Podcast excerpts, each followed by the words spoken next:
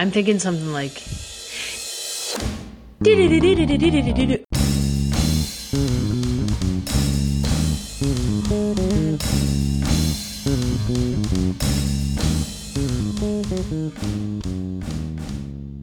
Today is just a um, it's a rodeo for you. I love it.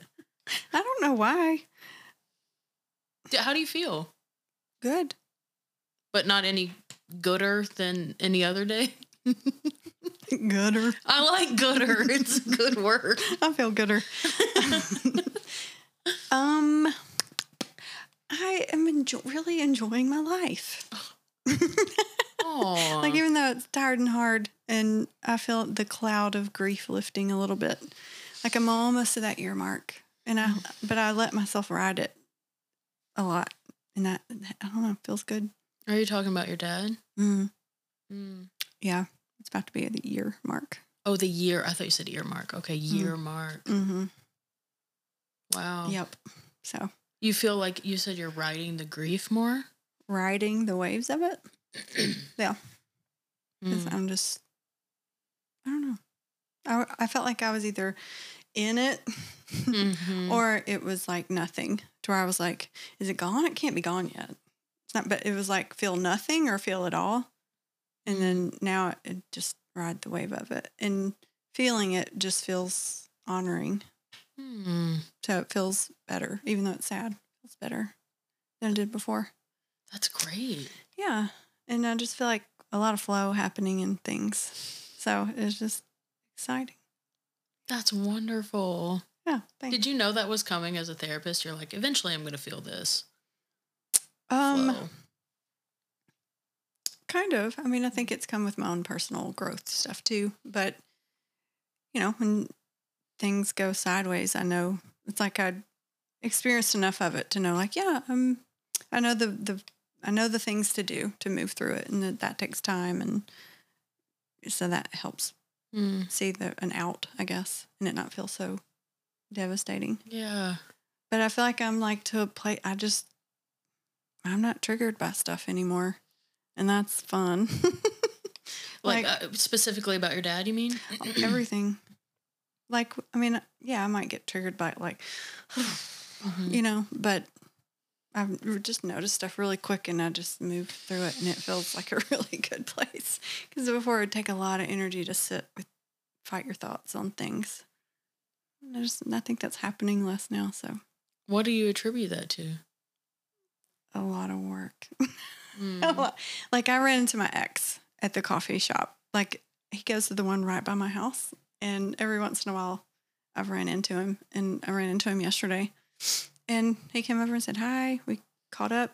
He told me some things had positive had happened for him, and I was like, when I left, I was like, I really feel happy for him. Wow. Like that he, I knew, you know, he had some good things. I knew what he told me. I was like, I know that's really meaningful to him, and I'm like, I'm really happy for him, and I'm really happy for myself that I'm not like that didn't faze me. Felt nice. Dude, Yeah, that is cool. yeah, but it's been a this year's been the worst and the best year, I think. Because of pain and growth. Mm hmm. Yeah. Yeah, simultaneously, very weird. Um, yeah, but You- it's You know what's so interesting? I want to be honest with you about something. I know you're going to be like, what? bring it on. But when I, like, getting to know you and hanging Mm. out with you, I was like, wow, therapists have struggles too. yes, we do. Just like shocked. It shocked me. that we're human. Yeah. it's kind of like that thing when you see your elementary teacher at the grocery store and you're like, what are you doing here? yeah. You don't eat and shop, you teach. You know, Right, you're like, I know you in one, like, I mean, I understand that's like boxing you in. It's like you're just a mm-hmm. therapist and you handle, I guess I was like, you know all the tools, so you probably handle all your own problems so well that you never suffer. That is definitely not the case.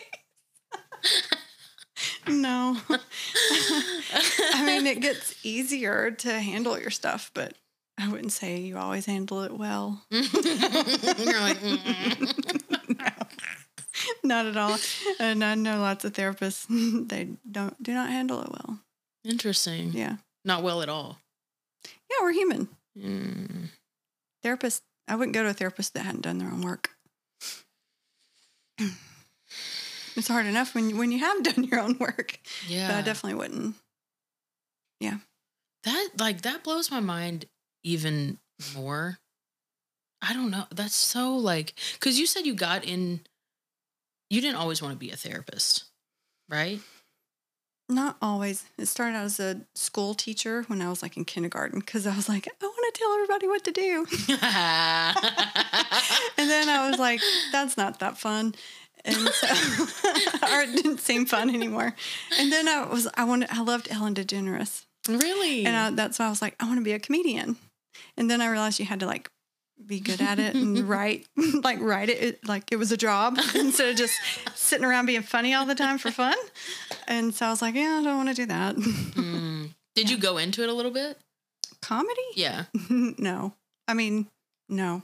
Like, what was it? When was the realization? Just like in your head, you were like, "Oh, this is gonna take." Yeah, I've, I think I've realized how internal in my head I always was. What do you mean? I thought I was just like this overly emotional child.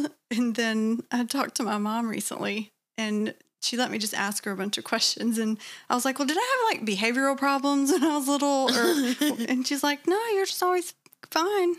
And I was like, But what did I do when I got upset? She's like, You just went to your room. and I was like, Oh. And then I just started thinking and processing some stuff and memories and stuff came up. And I was like, I was always by myself feeling stuff. Um, very internal. what did you think? You I thought it was just outwardly and that I was perceived as the emotional person, the Wow. emotional child, but I always wanted to talk about things. So I could talk a lot. and they didn't want to talk. I mean, we had family meetings when it was needed, Who decided that it was needed? our parents. Oh, But I, I Mm. remember one time someone, like somebody in my family was like, why do you always want to talk about everything? I was like, I know. So, but yeah, so I think I was always in my head. I'm very funny in my head, not out loud. so you you you were like, no, no, thank you to the comedy. How did you get to therapy? Um, I um therapy. My That parents, is what you do. Yeah. I had to think about it for a second. No, I went to college and was human development family studies. I was Mhm. literally trying to figure out something to do with no guidance and was like, what requires no math? hmm Yes. And I was like, I like people. And then human development was like, you study everything about humans from birth to death. And I was like, that sounds cool. that is all of people. yeah. And so my first thing was child life specialist. I wanted to be the person that plays with the kids in the hospital. What? Yeah. Um, and I took one class that was around marriage and family therapy. And my parents got divorced when I was in college. And so I was like, that's it. I'm going to help all the couples stay together and all the kids that that have to go through that. And I don't work with any of that now. Um, but so then it was seven years after I got after I graduated from undergrad that I went back to grad school. So I was married When you when I went back to grad school and I was getting divorced when I was graduating. Oh my god, dude! Sometimes the world is just like shaking shit up. You know what I'm saying? Yeah. It's a common thing they tell you. They're like, your relationships will dramatically change and maybe end after you're going through the program. After going through what Therapy. program? Therapy program. Wow. Mhm. Okay, I have two questions, but I want to touch on that. Do you think that you going through the therapy program led to you getting a, not led to you getting a divorce, but like was kind of a, a rolling rock towards Mhm. it? Yeah, absolutely. Wow. Mhm. How? Um, when you become healthy, it's hard for you to stay in unhealth. Oof, oof, oof. And you can't make anybody do that. Was that scary when you started to see like, oh no, I'm on I'm in an unhealthy relationship? Mm-hmm. Mm-hmm. Did you fight it? Mm-hmm. I'm a six on the Enneagram, which is a loyalist. So you Oh. give, you know, chance after chance after chance and try to make it work. Mm. So yeah, I, I was in it too long, but I should have seen on the front end that it wasn't looking back, you know, that it wasn't the right fit. Wow. It was a high school sweetheart. oh Mm-hmm. damn. So you've been Yeah. repping for him for a while. 10 years. Wow. yeah, on and off, which should have been a sign there too. But Mm. And so I was, the more I became aware of things, I was like, I can't. It was making me more miserable Mm-hmm. by seeing it and not being able to do anything different. That's so- a big step. hmm I remember sitting down. I remember the moment it was over, when I Mm. knew it was over. And then I remember when kind of he knew, I think. Because I asked, I said, if you felt this way, if you were going to feel this way in relationship for the next 50 years, what does that feel like? And we were just sitting on the couch and he was like, that, that feels anxious. Oh man. I was like, yeah, me too. Man. Yeah. You guys were just having a, a conversation or like a fight? Mhm. Yeah. we didn't really, I mean, I, there were arguments, of course, but yeah, I was, I was more anxiously attached and very vocal talking about things, and he was more avoidant and very quiet. Um, so there was a lot, that was the kind of the dynamic. But yeah, we both were just like kind of defeated about it. Wow. Yeah. And then how long after that did it take to like be physically apart?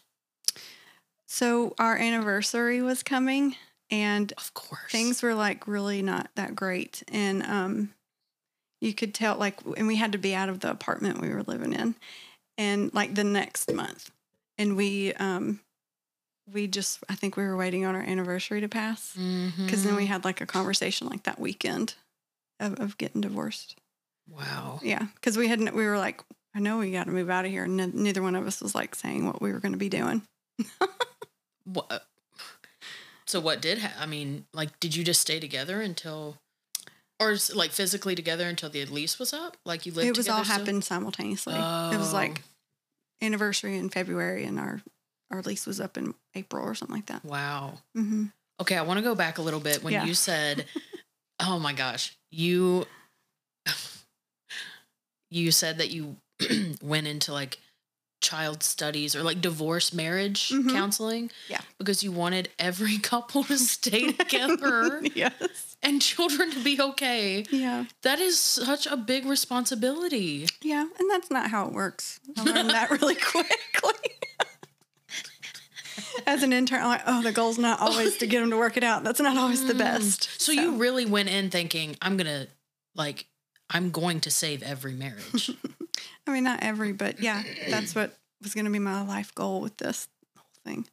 wow. Yeah. Was to prevent that. When my parents brought us in for a family meeting, Oh, to tell us they were getting divorced, I came in with my Bible. I was like, God says, and quoting verses to him. you knew it was coming? My sister called me and told me I was a freshman in college. She's like, grab the Bible. We're going. no, she, no, no, no, no. I was the only kind of Christiany person at that time in my family. They weren't, you weren't, they weren't Christian. They were Christians, but didn't really go to church or anything. Okay. I would, I was going to church in high school. Um, Okay. Yeah. Wow. Yeah. And I was a Christian too, so I know that like warrior mindset. All Christians have that, Mhm. especially young ones. It's like go out there and save everybody. Yeah. You know. I was like a brand new Christian at that point too. Oh, was on fire. So they had you riled up. Yeah. Yeah. oh my god. So Yeah. you're going in there thinking like, I'm gonna talk him out of it. yeah. Yeah. Oh my god. And what what, It what was didn't work. like? Okay. right. Right. What was that experience like? Did you what was that experience like sitting at a family meeting like did you yeah, what was that like? Well, it was heartbreaking, but I remember, um, I think it was my dad saying, you know, if I say black, she says white, Mm-hmm. and vice versa. and that they just didn't have anything in common. And I was like, y'all didn't even try. Mhm. Yeah. And they're like, we did. And and I got mad and left and probably went to my room. So I, I was more mad at that point. Yeah. And then you, so you were a marriage, like going into marriage counseling still when you were getting divorced, right? Mm hmm I'm a licensed marriage and family therapist is my like licensure. And so yeah, when I graduated, that's what I was working with. Specifically, still divorce? Um, was I divorced? Oh no, were you working with divorced couples when you were? Just couples needing to work on their marriage. Okay, And I was doing some premarital, but yeah. was that? Mhm. Uh, how did you feel when you were getting divorced and working with couples? Did that make you feel any kind Oh of way? yeah, uh, that's a good question. I, um, I was judging myself. I was Mm. scared to not wear my engagement ring in session because I didn't want clients. I'm like, you know, I'm new anyway, and I'm like, how are couples gonna have confidence that I can help them if I can't keep my own, make my own work, kind of a thing. Yeah. Um, so I remember being scared to let clients know or to not have my ring on that that would create questions. Um, but I, you know, took a chance and did it, and it just helped. The I could resonate with their story more by going through my own process with it, and they felt like I understood their struggles more, knowing I'd gone through it. So it was it was a nice um, lesson Wow. in the being authentic in your story as a therapist and personally can be used in the room. That's amazing. Mm-hmm. Do you Yeah. remember the day that you were like, all right, I'm going to go without the ring? Mm-hmm. What made you decide to go without the ring that day? Just tired. That was a lot of energy um, mentally to fight with that internally. I was like, I just can't do that. Mm. So Good for you, man. yeah, Stuff always works out, doesn't it? I it mean, does. no matter how much you try to hang on and The hanging on is what makes it the problem. you just Yeah. let shit go and go with it. It's fun. Mm. Yeah. But I but that's nice that like that that experience that you had so long of hanging on to that ring Mm-hmm. is still good. mm-hmm. You know, like cuz I feel like sometimes it can seem like oh, I wasted a lot of time being scared. You know? Mm-hmm. But that's part of the beautiful story that you have of like Mm-hmm. I was scared and then I wasn't Mm-hmm. and this came out of it. Yeah. I think the the struggles always where the the lessons are. Unfortunately, Mhm. sometimes like I'll I'll get it if you just want to give me the lesson. I'll I'll listen. Exactly. you don't have to put me through all that. Exactly. That's what I was talking about in that Kevin episode. I'm like, why do we have to do the hard stuff? Yeah, okay. it helps though. Definitely. Definitely. Yeah. Part of the human experience. Yeah, I think whenever, I mean, I- I never wish that kind of stuff on anybody or myself, but whenever I have stuff like that happen, I'm like, there's a part of me that's like, okay, have to learn some stuff. What is this? And with a little bit of excitement. Yeah. Yeah. Stuff I always is say like art.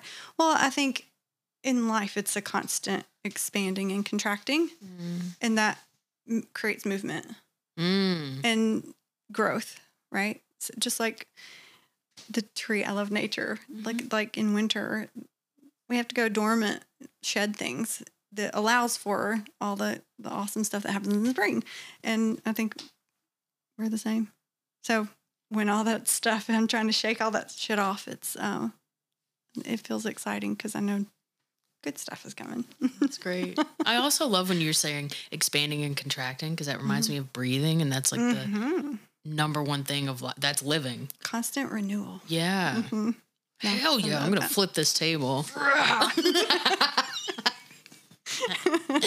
okay, so you after like um you were still a marriage counselor. Mhm. When did you but you're not now. I mean, that's still my licensure, but I use it in a way that's not with couples or children. Okay. So how did that change and how how yeah. As an intern, I just got a lot of trauma cases and it was fun. And so I got trained in EMDR. Okay, then- no uh, that is a calling. I feel like very rarely people are like I was talking to about trauma and I was having a blast. like that's Uh, I, I get. I don't know. It's it's. It didn't take me by surprise, and it was. You see lots of movement with that. with what? When there's a lot of trauma, you can. When someone's really trying to dig into their stuff, life changing stuff happens. Like people's lives change, and to be in the middle of that with someone is like really cool. And it, it I don't know. That's amazing. just neat. so as an intern, what kind of like they give you pretty heavy stuff? Mhm. Wow. You kind of you get all of it. I mean, you can say I prefer this and I like this and this is what I'm interested in. But for me, I was like, give me anything. I want to explore it and see what I actually like doing. mm-hmm. Um, and it was that. And I was like, I don't know what to do with this though. It's really cool, but I'm not sure what to do. And so um, EMDR was like on its way up to its, you know, well known status that it is now and got trained in it. And I was like, holy shit. like this really is good. And then I got it got to a point where I was like, if I didn't have EMDR, I wouldn't know what to do with clients. And that felt scary for me. Um, to be reliant on something like that and to not real so that pushed me more to understand like what's happening in the body um, and really start paying attention like what is this thing happening and how do i deal with it and um, noticing energy in the room and that's what i brought in animal assisted therapy um, body movement somatic work um, and, and then that just the more i started learning about the nervous system and the cells in the body and how trauma works um, that's where like when i was in grad school trauma wasn't like it word like it is now. Um, the words holistic and ingr- integrative um, none of that was really in conversation. And so i've gotten to like be learning it as all those things like came into the forefront of the field um, but i got to really see what I, I remember like when it all clicked together and i realized like uh, the holistic perspective and what was going on with that and what that Yeah. really meant because a lot of times we hear the word holistic and we think you know like woo woo Mm-hmm. um, stuff that's you know not research based um, but I, it was like oh a whole system it's like a whole person and there's so much that's intertwined and that's where chronic pain and chronic illness became a specialty. Um, the more i saw what was happening as trauma started getting resolved so you know that's kind of how i winded around and then now i'm just a trauma therapist. Yeah. So before, before, and I, uh, before EDMR came about, uh, e- emdr EDMR, before say- EDM, People call it that all the time. what was it? E- EMDR, oh, I want to say EDM so yeah, no. bad. Okay. eye movement desensitization reprocessing. EMDR. Mhm. Okay. Before that came about, you because you said EDMR, really you were like, I know I have to slow it down or I'm gonna say EDM. um EMDR. Yes. Oh, Good job. I said EDM. I just realized that's why you were laughing. Okay. I was like, did I not say it? Okay. Good job. Maybe I need EMDR. Is it EMDR? hmm Good job. Thank you. You're welcome. Before EMDR came about, you, or when it came, you were like, oh man, this changes everything. And then you like latched on, hmm right? hmm But you were doing trauma therapy before it came about. I was working with trauma. Mm. I was not trained in a special modality for trauma. So you were just kind of like, There's no trauma classes in grad school. There may be now, but I still hear there's not. There might be very small amounts of it. So it's not like you're a trained trauma therapist when you graduate. That's insane. They just put you in a room with somebody who's saying very scary, hard things, and you just kind of feel it out. Mhm.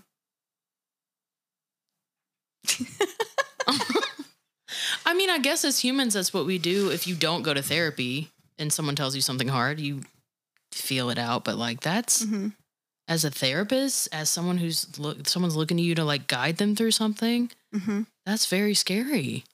Well, I think it's scary, but you got to think we've one therapist always have a reason of why they're doing it.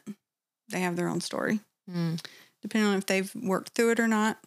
But they've also been in school for two and a half, three years, um, to where they've they've like gotten to learn everything they can up to that point. So they're they they're looking forward to it by that point of like I want to see how all this plays out now. Okay. And so, yeah, I mean, there's there's some things like that therapists that are not the exciting things that a lot of therapists may not want to work with, but there's, you know, and trauma is is that, but we Mm. all have it, and Mhm. so you just get to play around and see how it all works when you're intern.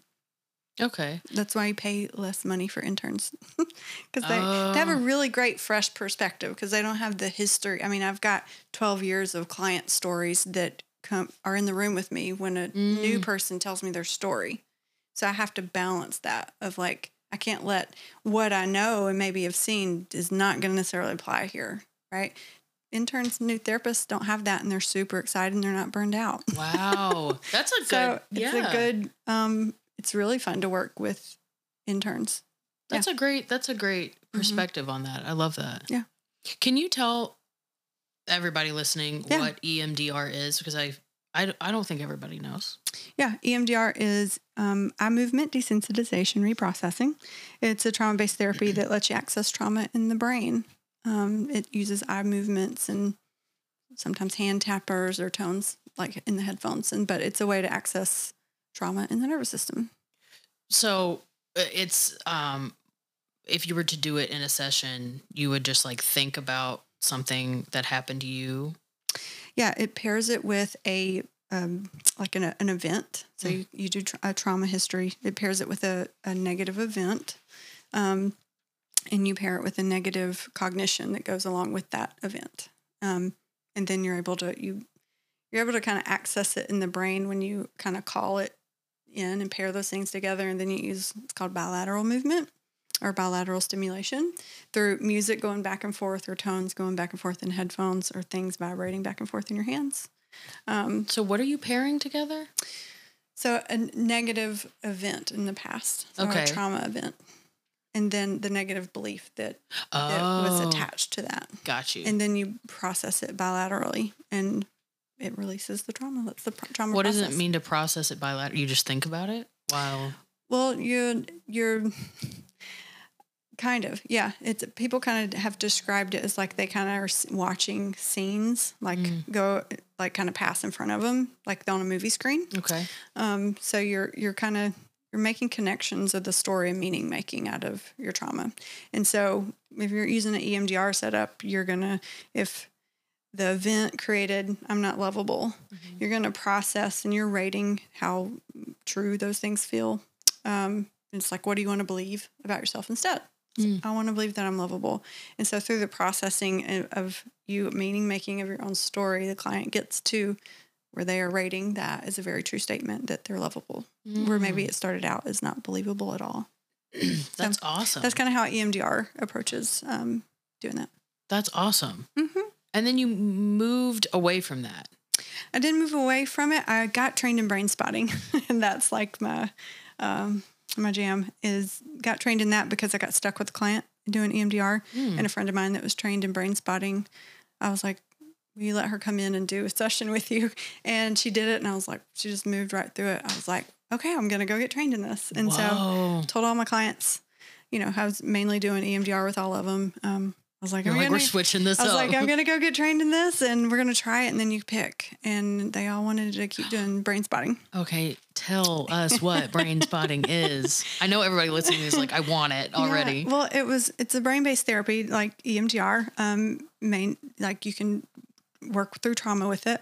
Um, it's going to access it in a different way. So it's, it's a fixed eye position instead of a back and forth eye position. Okay. Um, but it's a very attunement based therapy. Um, the client is the lead in it, so it's not as structured as EMDR. But to me, it feels like a like a more structured form of like energy work, almost working with the client. Um, just because you can you can just attune and connect with them and their story when they're processing. But it's kind of these things live in our midbrain that's very unconscious, the trauma part. Okay. We live in our front brain, which is that ego always commenting about things. Um, so we're able to, with brain spotting, and, and really why the eyes are important in both of these kind of therapies. Um, we have optic nerves that run. Our eyes are the first thing formed off of our brain when we're being formed. So these optic nerves, we have one that comes in and it like breaks this information down and lets us go into the midbrain. So that's why like the tagline for brain spotting is where you look affects how you feel. So like if someone's telling a story, have you ever noticed they like might keep looking at a certain spot? Mm-hmm. Like when they're trying to remember something. Yeah. Yeah. So they're um they're accessing information in the brain. Whoa. Just we've got brain spots everywhere. Um so it's um, Wait, are there uh, are there eyes not kind of like searching for the memory that's in the midbrain? um not searching for it, but because like in like how EMDR is like wants you to recall a, a an event in the past and pair Mhm. it with that. Um, brain spotting is more of like, what do you feel? It could be a thought, it could be a sensation, but it's what do you feel and where do you feel in your body? So it's a constant like somatic internal experience. When it. you think about an event that happened. yeah, just like Mm. when you think about something and you're like, oh, you know, Mm-hmm. I've had clients sometimes they make more noises or body things. And so I don't have to have words for it. That's they're already in their nervous system feeling it. So I might be like, can we go into that? Mm. Where do you feel that? Ugh. Right. You doing that is making me do Right. that. Yeah. You say how you feel it. Yeah. And so once you're in the nervous system, go with it. Like I'm there. Like I don't have to you don't have to talk at all to me. Mm. We can process. So it's really it's a more playful therapy for me, the brain spotting. It's a lot more loosey goosey. Yeah. um, Instead of like trying to like get to something of like I'm lovable, I'm lovable. It's like let's just sit in that emotion that just came up for a minute and like Well, I'm to say, what does it feel like to not feel loved? You- gosh. so where do you notice? And you have clients at like 8 a.m. We're doing this. not that early. Oh, okay. not anymore. okay. the longer you do it, the later you can start. I'm like, oh, this is a lot for an early Monday, Yeah. you know? um, but yeah, um, so yeah, I started doing that because it, it just feels. Um, I, I was mentioned earlier, EMDR is very structured Mhm. and is taught follow the process and the client will heal. Brain spotting is kind of the opposite. It's like it's a tool to use with the therapist that you already are and what you know to do, and it's follow the client's lead. It's not a it's not a process, and if if anything goes, Mm. and yeah, so it it teaches it taught me how much I get in the way as a therapist. Like wow. because talk therapy talk therapy is so great and needed for certain things but as far as a trauma modality if you talk and i ask you questions one i'm asking for me to know it doesn't necessarily help you know but you're always having to stay in your front brain and trauma is in a Mm. different part of the brain so it's That makes so much sense, dude. It's like mhm. trying to talk out a situation to heal it is I f- rare, I feel like, you know? yeah You can I- talk to your blue in the face about something, really. yeah I, I get clients they're like i'm i can't talk about this anymore i Mm. need something different i was like i get that Wow. Yeah. Okay, I want to talk about. Okay, i know we're, um, we can wind all over the place here no, I I know you're amazing. you're so cool. You So are so cool. I love you. Um, I love you. I love you. oh God, you didn't like that. that okay. was too much. okay. How did it feel in your body when I did that? Warm, moist. Don't don't say that. keep it, keep it. Um, you love drugs. oh, I do love drugs. Yeah. hmm I love that you put it that way. You uh, were a Christian for a while. Not that Christians can't love drugs. Lots of Christians love drugs. Trust Okay. me. like more than most, honestly. Trust. I guess let me let me not uh, start there. Let me let me just say, how did you get into loving drugs so much? Okay, so let's let's clarify. I work with psychedelics. yes. So, um, I I used to be so against it and was like, this is just people are using this as an excuse to take drugs. We can do that stuff with trauma therapy. We don't need that. When when did you feel that way? Oh, that was probably like four or five years ago. Mm. when what was going on in your life four or five years ago? You were I was still just a Christian and had more of a closed mindset. Mm, okay. Yeah. Um, and there probably a part of me that was like, I'm a trauma therapist. Quit Mm. trying to encroach on this. Like we we know how to do this. Don't bring that in. Interesting. Um, and it just was naive and uneducated. Um, so I started. I dated someone that like did it, and I was like, just don't do it around me. oh. um, and but then the more conversations we had, I read Michael Pollan's book, um, How to Change Your Mind, and was like, oh shit, this is something to pay attention to. Just kind of like with brain spotting too. Was like, oh, didn't know I could do this. Um, and started reading more. And then I started dating someone who um, I did psychedelics with for the very first time. Wow. Um, and I think in that context, it was uh, it created a lot of safety for me. I think it was a big purpose and reason why we dated was I got introduced to that in a safe way, and it was a very intentional way, and I healed a lot of trauma doing it. Wow. Um, what a freaking yeah. turnaround, dude. yeah, for sure. Um, and just because of my own experience with it, I was like, oh, and that that's when the the upswing of getting all these trainings were were coming out with MAPS and that sort of thing. Um, so I decided to get trained in it because I saw what it did for me. And then when I started really understanding how that could be used in what I was already doing, I was like, wow, that's just it with everything like when i got trained in emdr or brain spotting it was always like these are tools that can do things i can't do as a therapist Wow. and it like took it up a notch every time and then psychedelics was like wow this this goes like i brain spot with psychedelics like i combine them but it uh, i'm it just does something that i can't do that some of the tools i use can't do Mm.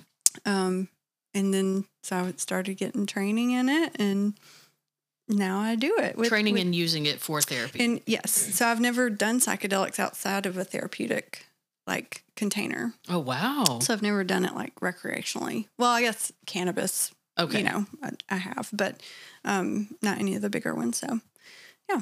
I'm interested in because I trust you completely. And yeah. And um I'm excited to like experience that with you. mhm. um there is some i don't know if skepticism is the word that i'm feeling Mhm. maybe curiosity because i'm just like when i've taken acid before and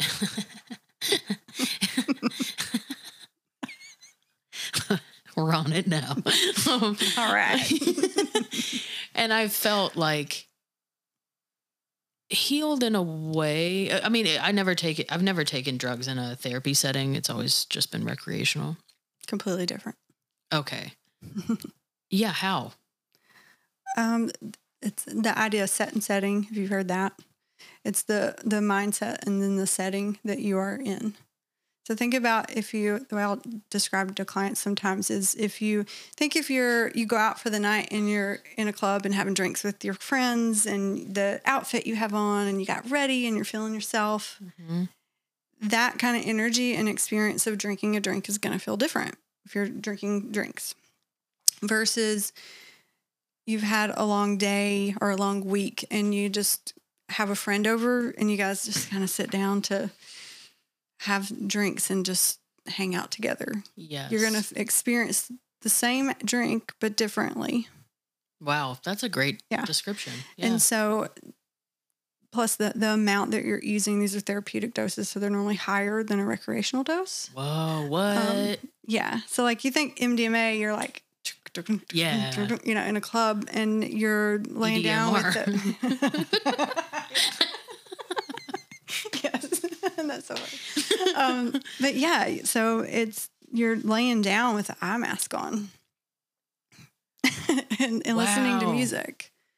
And, and and not club music. Like very like peaceful music. i feel like i'm about to cry already Go for it. Because because that's like uh, Molly. I've done it recreationally, and that's a Mm-hmm. very like feely. You want massages and like lovey drug. It's like a love drug.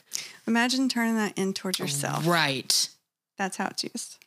It's always an internal experience. I want to do that right now. Let's do it. Let's go right now. Bye, guys. yeah. Yeah. wow. Next episode. Yeah. oh my god, that would be freaking dope. hmm Hell yeah. What is the first um uh drug that you took with your partner? hmm And like, can you tell me about that experience where you were like, okay, I want to do this hmm for other people? um, it was psilocybin and What is that? mushrooms. Oh, okay. Magic mushrooms. Oh, Yeah. okay. Um, so yeah, I, it was that, and was the question kind of how did that experiencing it that way lead to me wanting to? Yeah, you it. being like, this is we got to do this more. Yeah, I had. Um, I mean, I feel like each time there were things that it, because the idea of doing this therapeutically, um, some may not be familiar with like using this in a therapeutic way, um, is to set intentions. Ex, you know what? What do I want to explore? hmm within myself. And so the idea is like you're going into your subconscious, right? And looking at what does it want to show you and then how do you interact with it? I always I say you're going down and scooping up wisdom and then the integration is where the the magic really happens. Is like would we what do we just go dig up and pull back of this wisdom and what do we do with it now? Like how do we make this a part of who we are and uh, the life that we're living? That's after you come down from the Mm-hmm. high. Yeah. Oh, nice, Mhm. nice. So that's when I, I normally am brain spotting with people. wow, 'Cause dude. Your nervous system's really juicy for rewiring for about 48 hours. And so before they come take their mask off, I have them start talking to me, Wow. um, telling me things that came up and I'm taking notes and things like that. But then um, then they'll they'll sit up and then I'm brain spotting with them with stuff that came up. So it's really neat. So you can really the idea around like psychedelics and why this stuff helps us go into our subconscious to look at some of this stuff is because it's that the ego is like all the voices and thoughts that are commenting on things.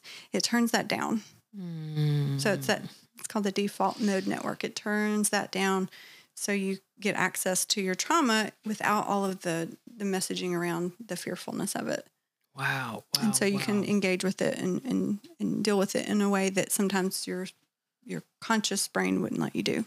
And have you seen? I love that so much. Mhm. Have you seen um, people like integrate their wisdom digging for a long time? Like, have you seen it? How am I? What am I trying to say? Have you seen it integrated that wisdom in clients? Wow. Yeah. Yeah. I think in the prep work, I always do one brain spotting session with them because I feel like it's a version, a very light psychedelic experience. Wow. Because it's, you know, when you look at defining psychedelic experience, it's, is it, you know, a, a personal, meaningful experience that, that is, feels life changing. Mhm. right? And so brain spotting is it gives the client um so I, I include it in prep work as well because it gives you like a, a like a real experience of going within and sitting with some difficult material. And so because you're bypassing the front brain where all of the ego commenting Mhm. is when when we can sink into the nervous system to process that's why they're able to use these very specific trauma modalities that allow for that. So I let them practice with that first. Um, so they understand it. But then on the back end, you know, whatever they just came up with, um, we process. Like I had a session today, um, and a client felt um, peace for the first time, like within them. And I was like, where in your body? And they were able to identify it. And I was like, let's find a spot where that starts to feel bigger. And then we sit on it and let them process with it. And they don't have to really say much out loud, but you can tell just they're processing. Wow. Um, so you, yeah, you can use it not just to process hard things, but to really integrate and wire in. the good. Yeah. Well, the you that's always been there that you remembered. Psychedelics let you remember and connect to again. I love the you that's always been there. That's nice. hmm Yeah. It's really neat to see. That's why I like doing it so much. That's so. Do you? I mean, that's like that can change the world. Seriously. Yeah. That's what we're hoping. I would almost become obsessed. Like we got to get this out there. Kind of like um. We are. That's um so I guess I've never really publicly talked about this. So now might be the Oh, time the to tea, do the it. tea. Yeah. Um so I like co-created a psychedelic church with another trauma therapist Let's go. in the state of Alabama, which is where I'm from. So I feel really proud of um, of the you know the the person I create with, and he's he's just like a brilliant trauma therapist and psychedelic therapist, and just a very creative soul. And we work very well together. So it's really nice to support that um, in Alabama. But then it allows us to legally work with psychedelics um, and make it accessible here in the South in the Bible Belt, um, but for the purpose of healing trauma. Um, that's really a, a great thing I enjoy being a part of. Can people go to this church? Like, how do you? we have a psychedelic studio um, in in Alabama, and it's not like it's a Sunday. Mm, When you think about church, Yeah. it's um, we we are a legally operating church because and protected by the Religious Freedom Act. Um, these are spiritual practices using psychedelics that go back That's- generations in indigenous cultures. That's what allows you to legally do the psychedelics. Mhm. Wow. Yeah, so we're we're a legally operating church. Um, Got you. So we do have a, a studio where where we sit with clients, or I guess church members in that Yeah. respect. Um, but yeah, it's a spiritual practice that's open to all denominations. So it's it's not it's we have every from all walks of life that have participated, Christians included. and all like experiences with psychedelics, right? hmm Like never before Never before what? taken psychedelics. Oh, we have people that that haven't. Yeah. So how would someone? Because I'm I'm I know that people listening are gonna be like I'm, I'm freaking interested, dog. so eh, someone listening, how Mhm. would they get into going to that church? um, you would reach out to us and we would be able to there's a so we've had to really work to find the intersection of because our goal is to safely offer this because psychedelics have been underground for a very long time um, and a lot of harm can happen we've heard you know major podcasts um, you know show stories and tell stories around the harm that can happen when this isn't done um, in a safe way. And so that's been our goal is to always be above ground, legally talking about this stuff, um, and and so that people can, so it's palatable. But we've had to find the intersection of not trying to mimic an authentic indigenous experience because we're white people and we can't do that. Um, but to be able to safely offer it for healing, and so you have to figure out how that like merges together um, in a safe way. Um, so when people reach out to us, we do screenings. Okay. We have, you know, medical doctors that will help if anyone has questions around that because we can't play that role. Um, we're not in those roles as therapists. Um, we're facilitators and members of church with along with them. We have guest shamans that come and travel in that do, you know, weekend retreats, just like regular churches have retreats. Um, so we we do different kinds of things. Yeah. And what is it called? The Church of the Divine Connection. Let's go. And people can search that online. Um, actually, we don't have a website or anything.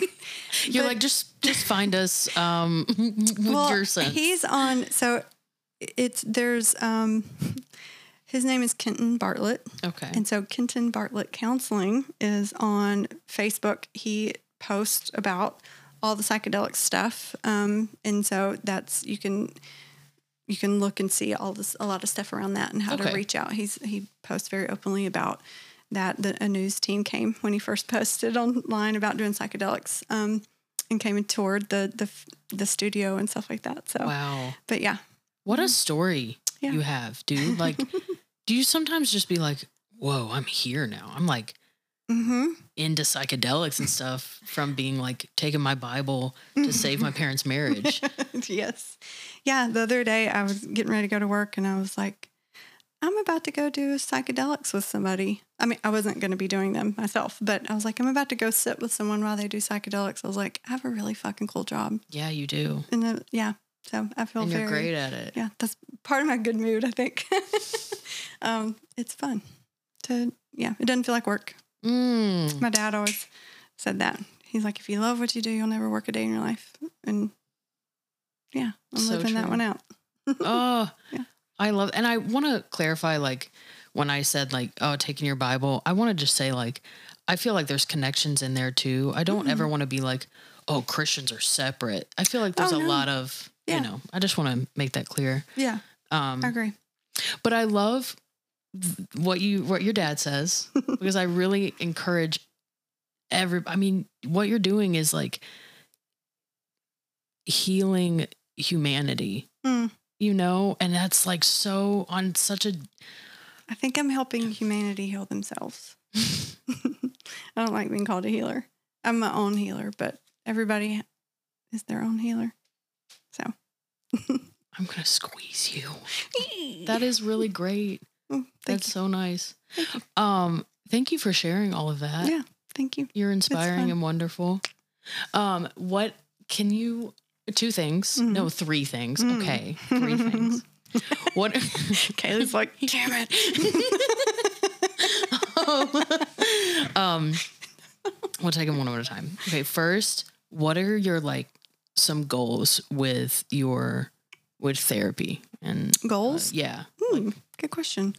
Um, I am currently trying to get. Well, I have. I'm going to start offering groups. I do ketamine um, as a therapist right now because that's the only legal thing. So the other stuff is through the church to, to make so that it is legal there. Um, but with clients through my therapy practice, I work with ketamine. Um, it's individual, but I really want to make this affordable and accessible to people. So I am starting um, group ketamine. So it's basically the members, it becomes a closed group. So I'm creating connection. Healing happens in connection.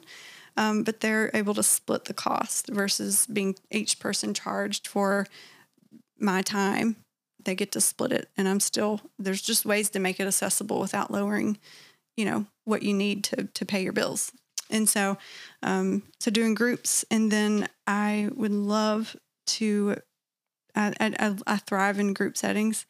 Um, so retreats, um, like weekend or day retreats where people can come and really dig into their stuff um, and just feel like they have. I'm just like a.